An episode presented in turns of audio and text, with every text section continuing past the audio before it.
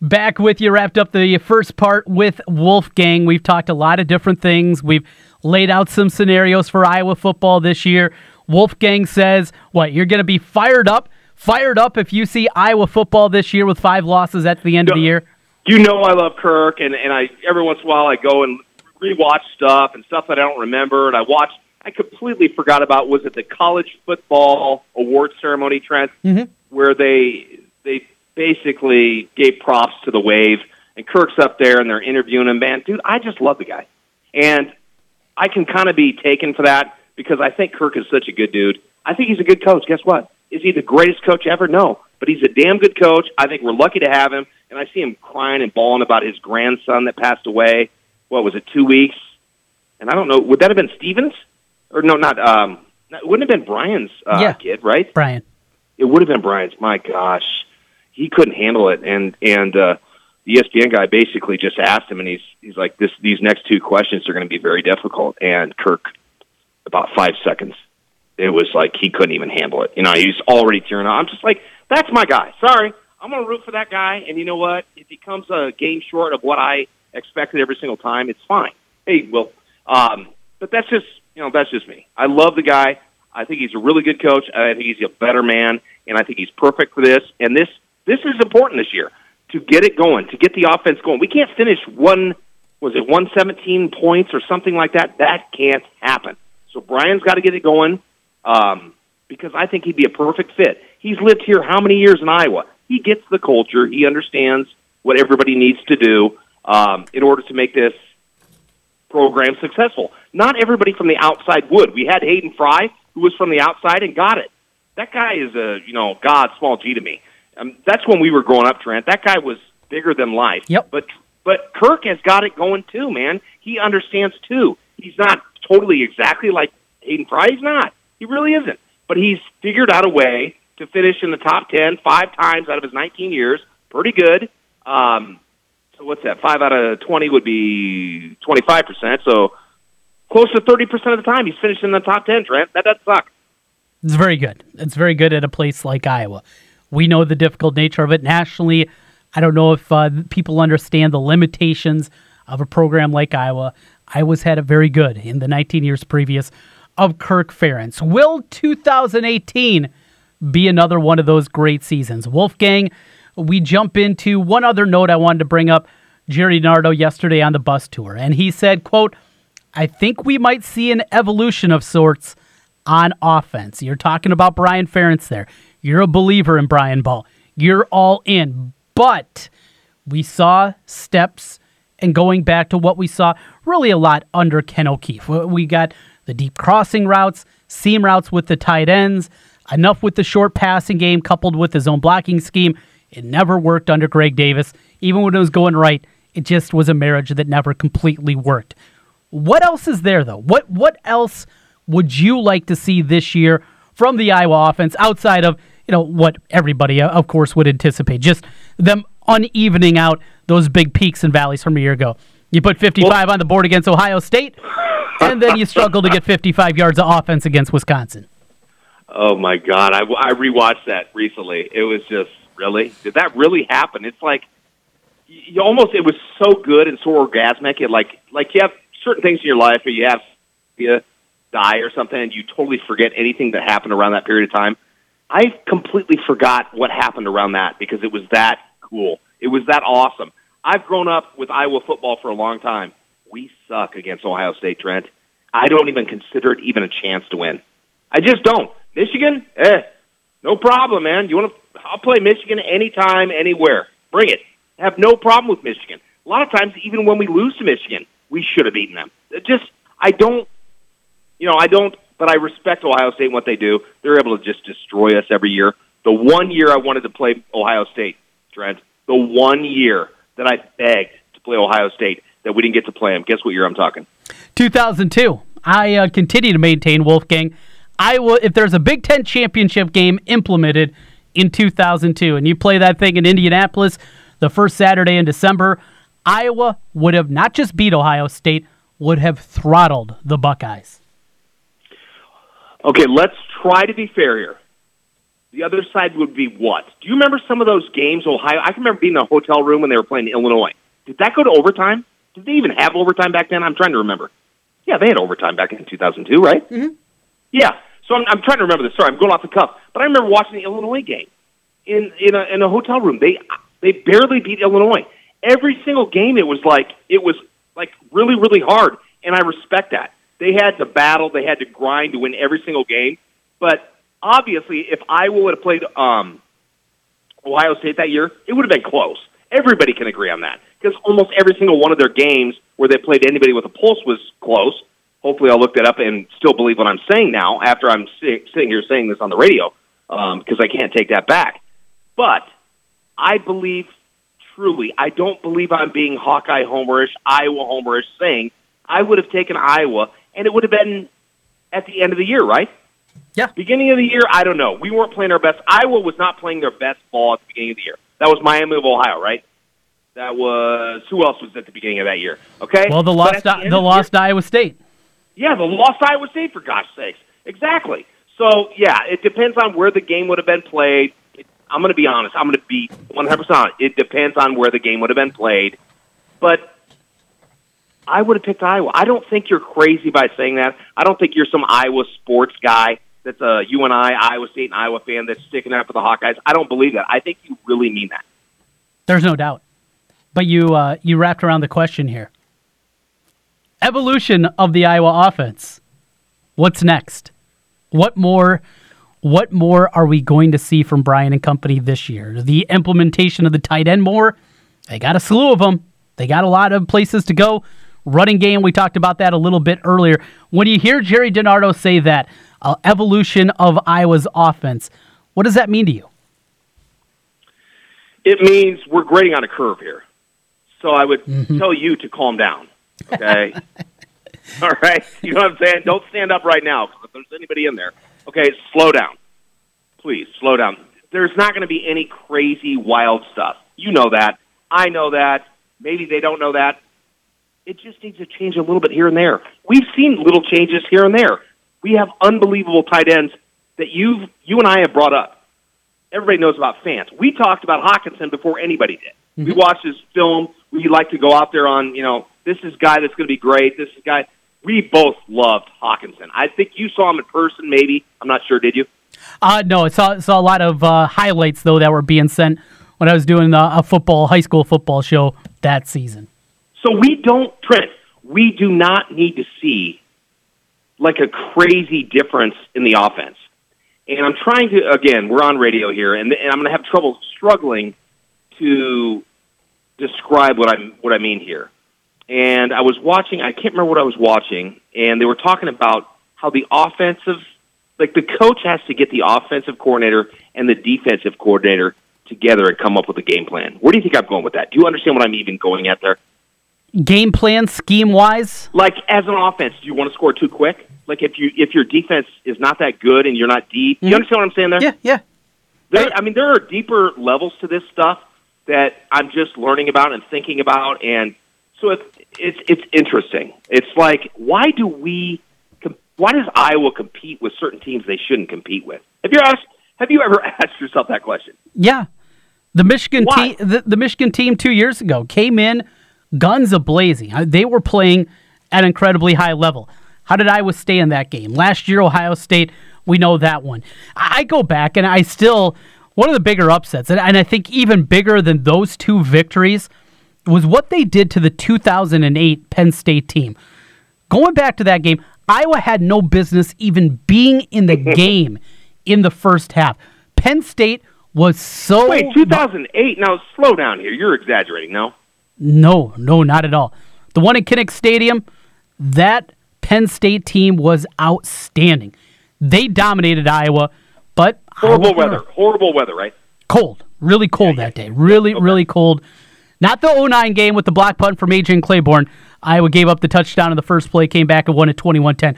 No, the year previous, 2008, was before Iowa had kind of got their feet underneath them too. Penn State dominated the first half, but Iowa on the scoreboard was right there, made the plays in the second half. Ricky Stanzi making the play down the field to DJK. They kick the field goal. Daniel Murray does the soccer slide and we all get drunk. It was a thing of beauty. Iowa had no business of being in that football game, though. But that's that's Iowa football. But also, here's the other part of it. That's how you get upset by a Northwestern. That's how you lose to an Iowa State team that's not very good. That's how you lose to Purdue squads that aren't very good. Because though you can stay and compete with those top level teams at times, also on the back end, it can hurt you with some teams that don't have as much talent as you. Yeah, but we're we're being a little hard here. Uh, I was talking again with my brother-in-law and talking about like, well, you know, and basically we all say this. You know, I will probably beat somebody they shouldn't and lose to somebody they shouldn't. Well, we lost to Purdue. Well, they were a bowl team. I mean, it's not like we lost to a crap team, Trent. You know what I'm saying? So I think they've they've also lost to crappy Purdue teams too. Yes. Yeah, but I mean, we're 19 years in. You understand? We can. You're right. We can totally make this look however we want, and you have to kind of look at both sides and then come out with what your real opinion is here. But I, I agree with with what you're saying there. But every year, there's always there's always a game. Ooh, we can win. And now the national media is picking up on that, and they're giving props to Kinnick. Kinnick for that Wisconsin game is going to be freaking insane. I cannot wait for that. Oh my god! And unfortunately, Saturday I was talking to my brother-in-law, and I was like, I didn't get this. I don't think I got this live on the air with you. Maybe you'll know this, but I did say it. But I was I was telling him before the AP poll came out. Mm-hmm. So this is before it came out, and I was like, I don't think you'll be surprised by my opinion here. If I wasn't a Hawkeye homer and didn't drink Kool Aid and didn't you know have black and gold Kool Aid, you know, or black and gold uh, glasses on, I would look at that Wisconsin you know team and go, holy bleep, I'm scared. Is that you? You don't see that in Wisconsin because I do. I, I do look not. at them and I go, "Oh my god! Oh, I loved when you say that." Okay, good. I hope you're right, man. I, do look not. at their offense and go, "Returning quarterback." You hate their quarterback. I know that. Yeah, Alex Hornibrook's terrible. Yeah, you're not a fan. No. Uh, their running back is insane. I know running backs. Trust me, I know running backs. He's unbelievable. And well, if you when, look you're, at when you're running behind four All Big Ten offensive linemen, a lot of running backs would look very good. Yes, and that's exactly where I was going to go with that. If you look, if you go to websites, if you read, if you got your um, all your magazines and stuff, four of five of those offensive linemen right now will show up in a first team offensive lineman in one of those. You can find four of those five offensive linemen, Trent. That's disgusting. That's sick. And then they supposedly have good wide receivers. I don't pretend to know them. Well, one of them got suspended. Right? Yes. Uh, well, now both of their starting receivers have been suspended. The, uh, over the weekend, it was Quintez Cephus, who's incredibly fast. He made big plays. He was banged up a little bit last year, but he's really good. Okay, also, I know that guy. Who's the other guy? Was that recently or before? Was that was before though? Yes, Yeah. that, that was over the weekend. Today, it's also announced that Danny Davis is out, their other good, fast receiver. for for academics for getting in trouble or for what? Getting in trouble. So they're down two there. That okay? Now you're talking me around. You understand the why I loved Wisconsin? Fumagalli is gone. He is uh, his his days are over in a Badger uniform. Questions Dude. there. Defense lost a ton. Now they're still it's the three four. They have been able to plug and play year in and year out. You know they're going to be good. But if there is a small hiccup there, and Alex Hornibrook hasn't taken a step forward, and he's still throwing 15, 16, 17 interceptions. And you know what? We don't have to worry about the passing game in general anyway because their wide receivers aren't very good. You stack up that box. They're still going to be able to run the football because they're that good, even when you're putting eight, nine guys in the box. They have proved that throughout the years. It makes them, though, from that elite level talent, maybe just a small step back, and suddenly, September 22nd, under the lights at Kinnick Stadium, top five Wisconsin coming to town. Well, let's get drunk again, Wolfgang. Am I being stupid here by saying this actually might be a good thing for Wisconsin? What's that? They're having their best two receivers being uh, The fact suspended. that they will that you can't call stupid pass plays and just give it to your pound stud Heisman running back and let him run behind freaking crazy maulers. Uh, how about we just see Iowa comes out three tight end formation all game long, runs the football. Wisconsin comes out between their big big maulers. They run the ball. That game will be over in like two hours and fifteen minutes. all tight out, all tight end. Yes. All out tight end. You're out tight end. How about that? First first game ever. Well, we have better tight ends than you. Power oh, football. Oh my god, that's oh, dude, that game is so huge. So we're talking at the lake, Trent, real quick. I think we got to go. Do we? we got a little time here. Just talking at the lake, and we're talking you know, Cyclone fan, blah blah blah, and the Cyclone fan, if you could only win one game. See, I, this was an easy question, so they were like talking to people that don't follow this. If you could only win one game, if uh, excuse me, if you could guarantee one game this year for the Hawkeyes, Yep. that they won, it's an easy question, isn't it?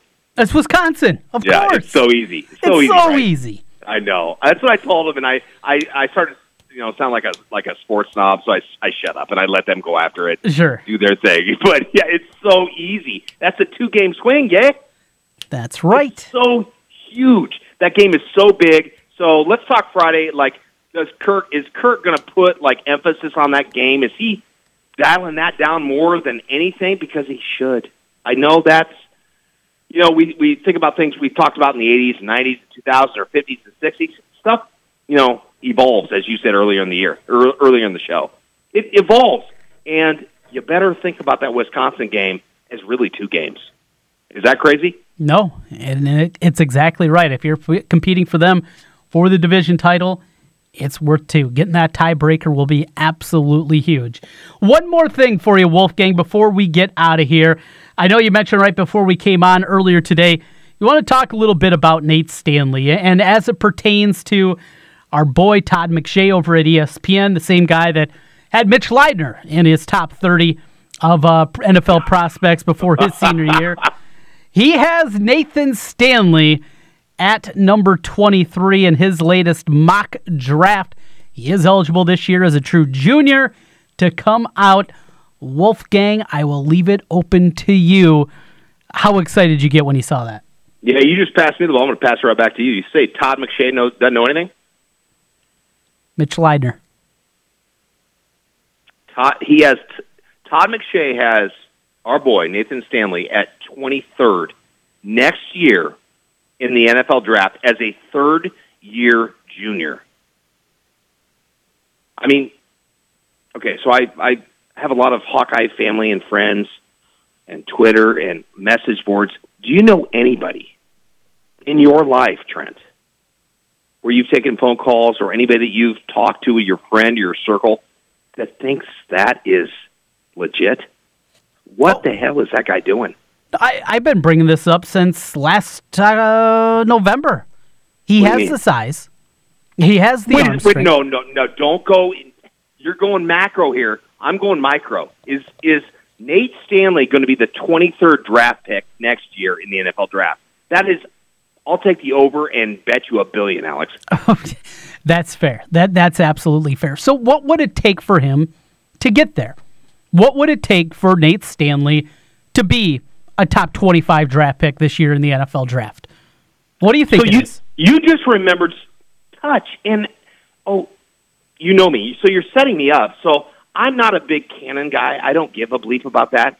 Great. You know, let's break out our willies and see who has the longest one. That's not my thing. I don't care. I don't care if you can throw it through a brick wall.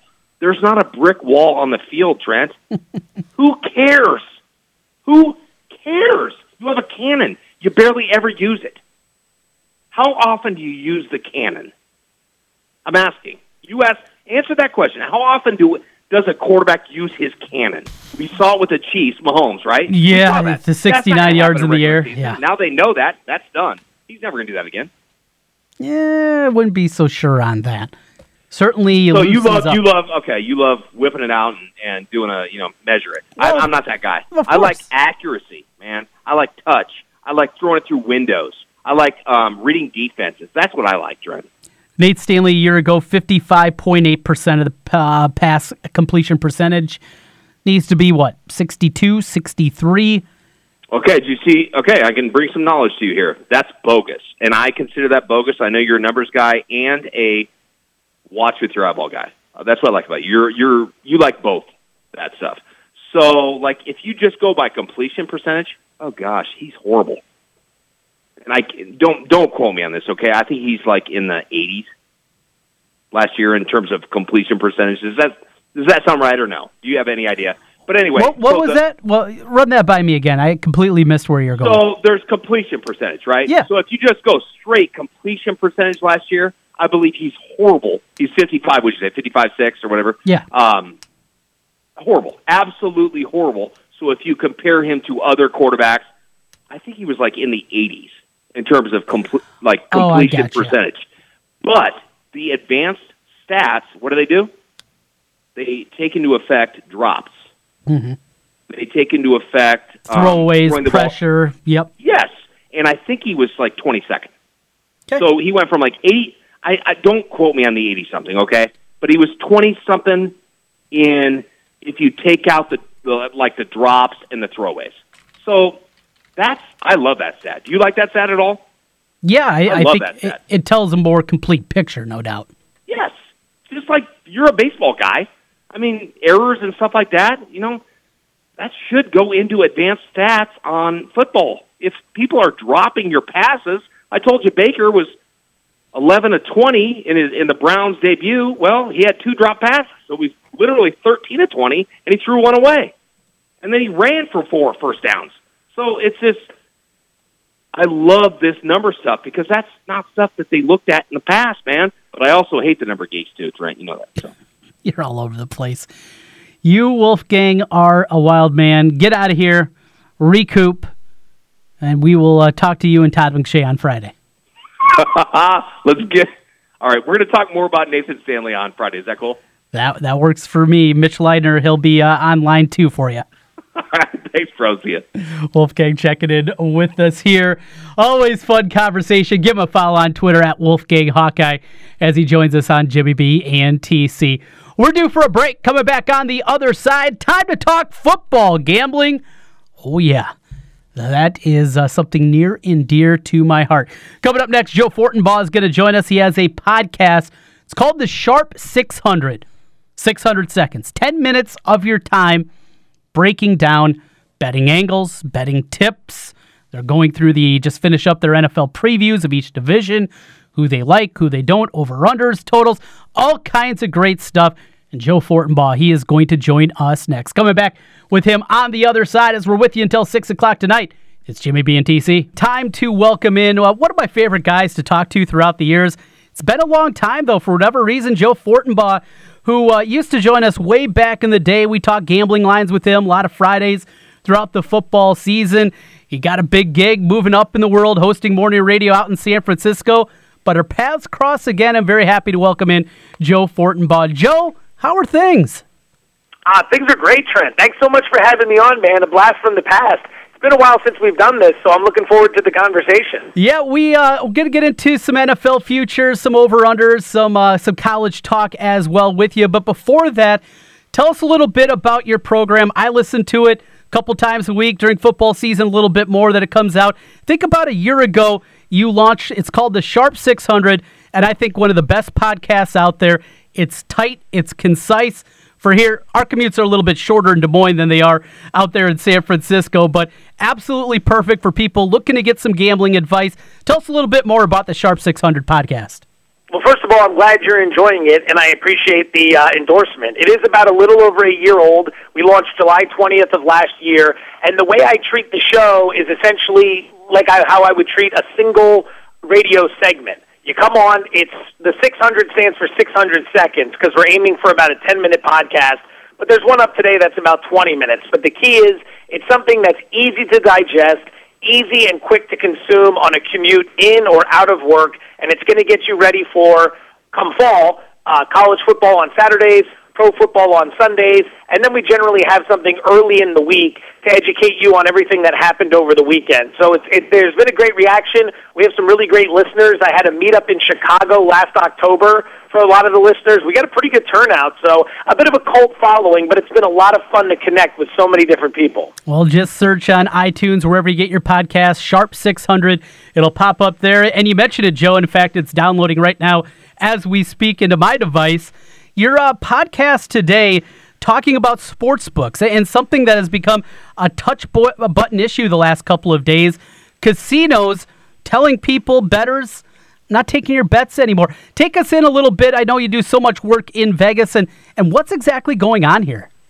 All right. Well, what we're seeing outside of Nevada, let's let's make that clear for the start here, is that um, now that PASPA, the Professional and Amateur Sports Protection Act of 1993, was rolled back by the Supreme Court last May, the states now have an option if they want to legalize sports betting. So Mississippi's in the mix. Delaware's in the mix, New Jersey, more are coming, New York, Pennsylvania. The estimation is that 25 or 26 states will legalize sports betting in the next three to five years.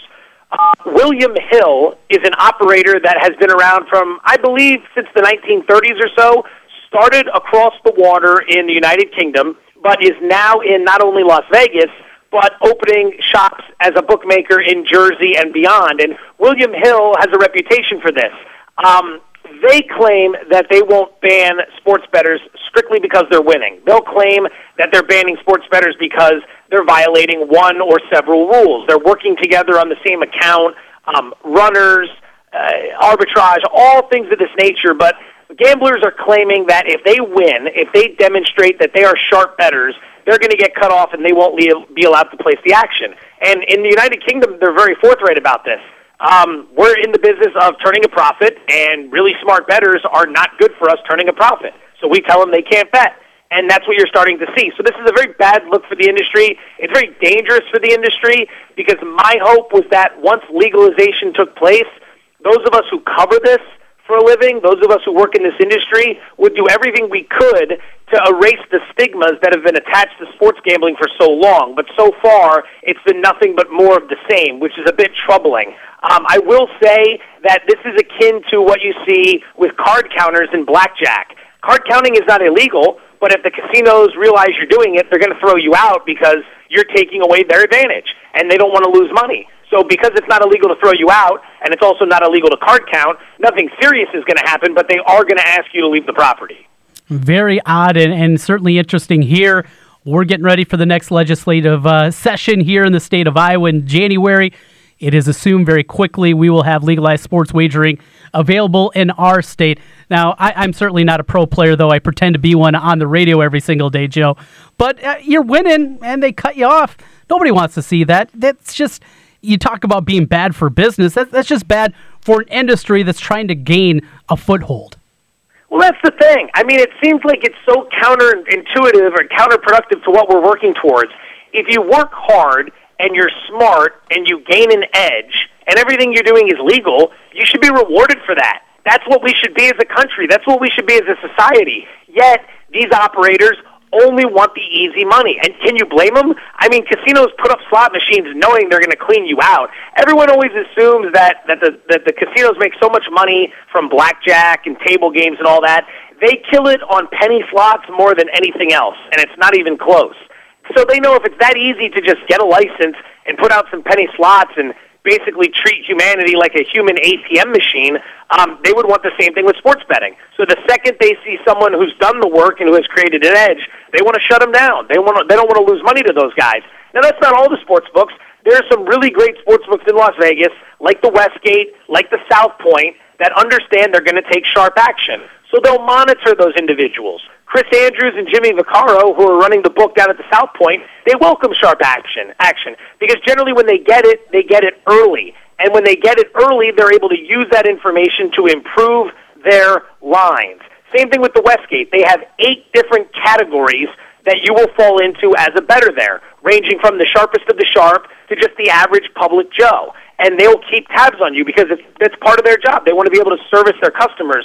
So they're not necessarily looking to shut you down, but they want to know who you are. That's the approach you should take. Be better with your lines and try to beat these guys. Meanwhile, other operators like William Hill, they just want the money from the guys who don't know what they're doing, and ultimately, you know, it's just a bad look for everybody. Talk with Joe Fortenbaugh. You can find his podcast. It's called The Sharp 600, 10 minutes of sports wagering talk throughout the week over on the iTunes store. Joe, uh, from that, I want to get into some nuts and bolts here in our conversation and over totals, win loss totals, future bets that are out there. I know you just finished up your previews with the NFL going division by division. Let's start right there and want to start with the division that matters most for us here in our marketplace, and that's the NFC North. You got the Vikings making the run a year ago to the NFC Championship game. Green Bay, Aaron Rodgers back healthy. The Bears, maybe ascending. I'm hopeful on that avenue. As you look at this division, the odds to win the division are basically even if you're taking the Vikings or the Packers. Do you see much value on either side there? Do you have a side if you had to make a pick in the division for the NFC North? Uh, in terms of winning the division, I'm going to lean a little bit towards Minnesota, but I don't I don't love that pick. I could see Green Bay right there because they've got the best quarterback play in the division. Um, so as I work my way through, I ask myself, what's new, what's different, where can we gain an edge? From what I understand, and I've talked to as many people as possible who know this stuff better than me, so I can get the best possible info. Here's where people are leaning: they're either passing or they're going over on the Vikings, which is sitting out around nine and a half. There is a concern, though, with the offensive line, so keep that in mind. With the Packers, I'm hearing nothing. No one wants to play it either way, and I think a big reason for that is whether or not Aaron Rodgers can stay healthy. They don't seem to have much of an insurance policy in Green Bay. Either Rodgers plays and they win 11 games, or Rodgers gets hurt and they bottom out. Detroit's a team people are going the opposite direction. They think Matt Patricia is going to need some time getting his system installed because they think he's going to want to go a little bit more run heavy with the Lions. And the problem there is the Lions haven't had a 100 yard rusher in like 50 years. I obviously exaggerate, but that stat is uncanny. So there's a lean to the under on the Detroit Lions in Las Vegas. Then it gets interesting with the Bears. Personally, this is the one I like the most. I would go over the win total. I know it's sitting somewhere around six. It depends on where you shop, but a lot of people are making the comparison that this year's Bears can be last year's Rams. I don't see that to be the case. I don't think the Bears are going to be that good, but I think Trubisky takes a step forward under new head coach Matt Nagy. I think you can run the ball and throw the ball in Chicago. They went out and signed Allen Robinson. You bring in Roquan Smith. I think it's an improved team on both sides of the field. I think they have better play calling now that John Fox is finally gone. I think you're going to see a productive Bears team this year. Again, don't put me down for 10 and 6, but I do think they can get the seven wins and clear the over. Music to this Bears fans' ears. It's been a long time coming for that organization. One more on the NFL. That's our neighbors to the south, our closest NFL team, and that's the Kansas City Chiefs as uh, they get ready to fight through the AFC West. The Chargers have been that buzz team so good, so many close losses a year ago, seemingly can never get over the hump and never stay healthy. Kansas City with Patrick Mahomes. Got to see that big arm on Friday night with the 69 yard throw to Tyreek Hill. Where do you sit right now in Kansas City? Okay, there's two schools of thought on the Kansas City Chiefs at the moment. On one hand, they think there might be a bit of a regression because of Patrick Mahomes. Now, don't panic. This doesn't mean Mahomes isn't going to be a good quarterback. But going from Alex Smith, who was a veteran presence and was very good at protecting the football, and this is a key thing I want you to remember because I'm going to circle back to it a bit here. Protecting the football to a gunslinger like Mahomes, who's inexperienced and could be on the hook for a lot of turnovers, that worries some people. And here's why. The team, just to point out how important this is, turnover the turnover battle if you win the turnover battle, you're winning the game 80% of the time. Okay? So right there, we see how important turnovers are. In addition, the team that's finished last in turnover differential each year has come back the next season to win 4.7 games more on average than they did the year before. Now, that doesn't pertain to only to too many teams. It really only p- pertains to the Browns, which is why you have some people betting the over on the Browns this year. But if you're at the bottom end of the turnover spectrum, people expect you to be better the next year. That's what history's shown us. And if you're at the top end of the spectrum, like Baltimore, you should expect a regression. This is what history shows us. For the Chiefs, you go from a very diligent, very mindful quarterback when it comes to protecting the ball to a potential turnover machine. And I don't know if I want to go that far, but uh, you know, young quarterbacks they commit a lot of turnovers. People feel that as a result of that change at quarterback, the Chiefs are going to win fewer games this year. So I would say there's a lean to the under on Kansas City, but they still have a very strong home field advantage, lots of playmakers, and if Patrick Mahomes can pick up the offense faster than people expect, while at the same time avoiding costly turnovers, Kansas City could surprise some people and threaten 11 or 12 wins again this year. Joe Fortenbaugh joining us here, Jimmy B and TC on 1700 KBGG. Joe, uh, to the college game, and as you know, here in our marketplace, Iowa, Iowa State, that is where uh, certainly the conversation starts with us. Both those teams, kind of the middle range for odds and as it pertains to winning the conference. Over under win total seven and a half for the Hawkeyes, six and a half for Iowa State, depending on what shop. You can get some different numbers out there. Do you have an opinion? Have you had anybody say anything about the Hawkeyes or Cyclones to you? Let's start with the Cyclones. Who's the coach there? Is his name Matt Campbell? You got it he he is widely regarded as a as a very hot coaching candidate prospect, which I don't need to tell you or any of the fine people in Iowa or the surrounding states. You guys know just how good your coach is. It's always iffy with me with Iowa State because they are a team that is going to play way above and beyond what people expect in big time games. Feels like the Cyclones are really good at getting up in big spots. But at the same time, it's not as if they're recruiting the five stars across the board like Texas or Alabama. So there are going to be some games where they stumble and slip up, but they're still one of the more exciting teams in all the land. I do wish I had something for you on Iowa State, but there's nothing I've heard yet that points to either a favorable or unfavorable position. All I keep hearing about is how much people like Matt Campbell, mm-hmm. so I think that's a very good sign.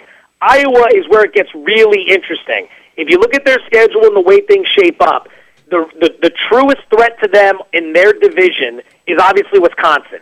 And many people feel that Wisconsin, if they can get through the brutal road stretch of their schedule, could not only represent the, the division in the Big 12 championship, but could actually go on to win it and find themselves in the college football playoff. But as you're studying it, you do realize every single year the Hawkeyes at Kinnick Stadium find a way to pull off one big upset. And if they don't pull it off, they come really close, i.e., the Penn State game, I believe, last year. Iowa is dangerous. Iowa's schedule sets up well. I, I know guys like the over on the win total, and some are putting some money down on Iowa to win that side of the Big Ten Conference and also to take a long shot on them to win the Big Ten. I'm not telling you they're going to win the Big Ten. I'm just saying if they can spring that one classic upset against Wisconsin and then maintain through the rest of their schedule, there's a good chance the Badgers could stumble with their road dates because I believe they're at Penn State and I think they have to go to either Ohio State or Michigan as well. If they stumble in those road dates as well as stumble at Kinnick, Iowa could surprise some people, win their side of the division, and go to the Big Ten championship game. So keep that in mind. I know people are very bullish on the Hawkeyes. And uh, another suspension for Wisconsin today. Another uh, wide receiver down after over the weekend. Quiz, Quintez Cephus is suspended. Now Danny Davis, their top two receivers out. Fumagalli graduated. Maybe good news for the Hawkeye fans. Final thing for you, Joe Fortenbaugh joining us here. I love what casinos continue to do. You know, offshore for years, you could get the wild rangers uh, wagers that you could throw out there, deep stuff. We've seen casinos now not just you're able to bet who wins the national championship. And to me, that list is very short. It's Alabama, Clemson, Georgia, maybe a couple of others. But they're also now out there making, you can make a wager just to get in, make the college football playoff. I've had two teams that I've identified kind of in that middle range. Michigan State 15 to 2. I like the Spartans, what they have coming back. I love Lewerke. We've talked about that a lot here, Joe. But I want to get your perspective on another team that I've talked about at 10 to 1 the Stanford Cardinal, right out in your neck of the woods, 10 to 1 just to get in. They don't have to win a national championship, but at 10 to 1, I see a ton of value there. I know the schedule is difficult. Why am I off on Stanford this year? Could you see the same thing that I'm seeing a potential 11 and 1 regular season, win that Pac 12 title game, and sneak into the college football playoff? All right, very quickly, I'll say I like your Michigan State pick, and I know that one's popular as well amongst some of the sharper bettors. So kudo to you, Trent. That's a good side to be on. As for Stanford, very interesting as always. Bryce Love is back, one of the Heisman Trophy favorites this season. He'll anchor the offense. Quarterback play expected to be much improved, and that's the thing that always seems to run Stanford into the ground late in the year is that they cannot get adequate quarterback play. So this season, you know you're going to have the trenches. You know you're going to be able to run the ball. You know you're going to have a smart football team and a well-coached team with David Shaw. Quarterback play should be improved. What people are thinking when it comes to Stanford is, how are you going to survive when Washington is in your conference? And I know that Washington's going to open with Auburn. It's going to be a very tough matchup. Not sure if Washington has the size to get past Auburn, but they do have the coaching. Chris Petersen is one of the absolute best in the business. He's sprung the upsets before. But Washington is viewed as the cream of the crop in that conference.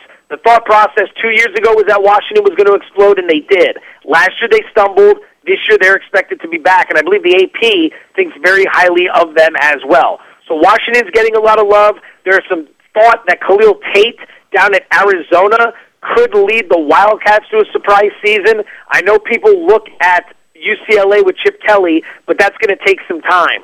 I'm always going to be with you on Stanford. I think the team is well coached enough, intelligent enough, disciplined enough, and they have enough playmakers that they can always find themselves in the race. But every so often, or I should say every year, they just find a way to get themselves tripped up, whether it be a scheduling spot or whether they run into a team that's just too big and bad for them at the wrong time. Maybe that's Washington this year, maybe it's not, but I'm not against the Cardinal this season. I do think if you're looking at the Pac 12, you might be able to play the over on the other Bay Area team, California. I think it's sitting five, five and a half. Justin Wilcox is bringing defense back to Berkeley. That's something to keep an eye on moving forward. I'll take a little look at that one tonight. And speaking of that, we'll let you go, Joe. I got to say thank you. You helped me out. I made a wager on the Sharp 600 podcast, oh, a month and a half, maybe two months ago. You said, take a wager on the Oakland A's to win it all at 80 to 1. And, and at first, I thought this is silly, but the way that you laid it out very succinctly, hey, I now have a ticket at 80 to 1 sitting in my pocket. I can wager in that wild card game. I'm going to be able to make a profit. As long as they get in the playoffs, I'm going to be able to eke out at least some kind of profit here. A big thank you to you, Joe. How about it? 80 to 1. They are now, as of today, 10 to 1 to win the World Series. They're tied for first in the West, and that's the point, Trent. When, when we give that out, we're not necessarily saying they're going to win the World Series. We're saying this is solid value because at some point in the near future, you might be able to hedge your bet and turn a profit, and that's exactly what we're looking for. So you and I will have to talk right before the baseball playoffs and explain to everyone how that best works. That sounds like a good plan. Joe Fortenbaugh with the Sharp 600 podcast. Thank you, Joe, so much. It's great catching up again. My pleasure as always, Trent. Thanks for having me. There he is, Joe Fortenbaugh, joining us here today. Give him a follow on Twitter. It's just as simple as the name says. Joe Fortenbaugh is where you can find that. That's Fort, E N B A U G H. The podcast, The Sharp 600, as I just said there Joe helped me out. I got that Oakland A ticket. Feeling happy about that at 80 to 1. He can help you out. If you're into gambling, if you're into wagering, 10 minutes of your time, a very succinct podcast, does a great job with it. Also a host at uh, 957 The Game out in San Francisco, the morning show out there. A big thank you again to Joe Fortenbaugh for joining us here today. We're due for a timeout coming back on the other side. We'll cap things off, getting ready for the night in sports. Jimmy B and TC on 1700. Trent Condon back with you one final time, putting a wrap on things this afternoon. Great conversations earlier in the program. We talked Cyclones with Alex Halstead. We talked Hawkeyes with Wolfgang.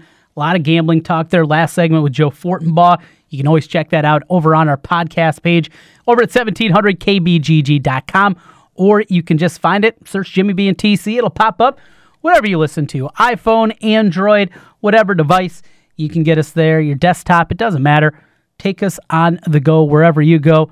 Radio on demand with our podcast, both here and with myself and Ken over the lunch hour. Well, tonight, Hard Knocks is back. Certainly going to keep an eye on that. I will not be watching the BTN bus tour as they made their way to Illinois. That sounds like pulling teeth. I'm going to stay away from that one. Baseball tonight, Cards, Dodgers, late like that. Love to have something on late. And it starts with the Cubs here in just a few minutes. Kyle Hendricks, the professor, against Jordan Zimmermann, 6'10 with the first pitch with the Cubs and Tigers. Other baseball this evening. Let's see. Cleveland, Boston. Eh, the pitching matchup doesn't do a whole lot. Bieber, the youngster for Cleveland against Eovaldi. Yeah, not gonna not gonna try to twist your arm on that one. Brewers, Cincinnati. Brew Crew got another win. We're scoreboard watching. That's the time we are at. Like I said, Dodgers and St. Louis tonight. Certainly going to be at the forefront of that. And that will do it. We're out of here.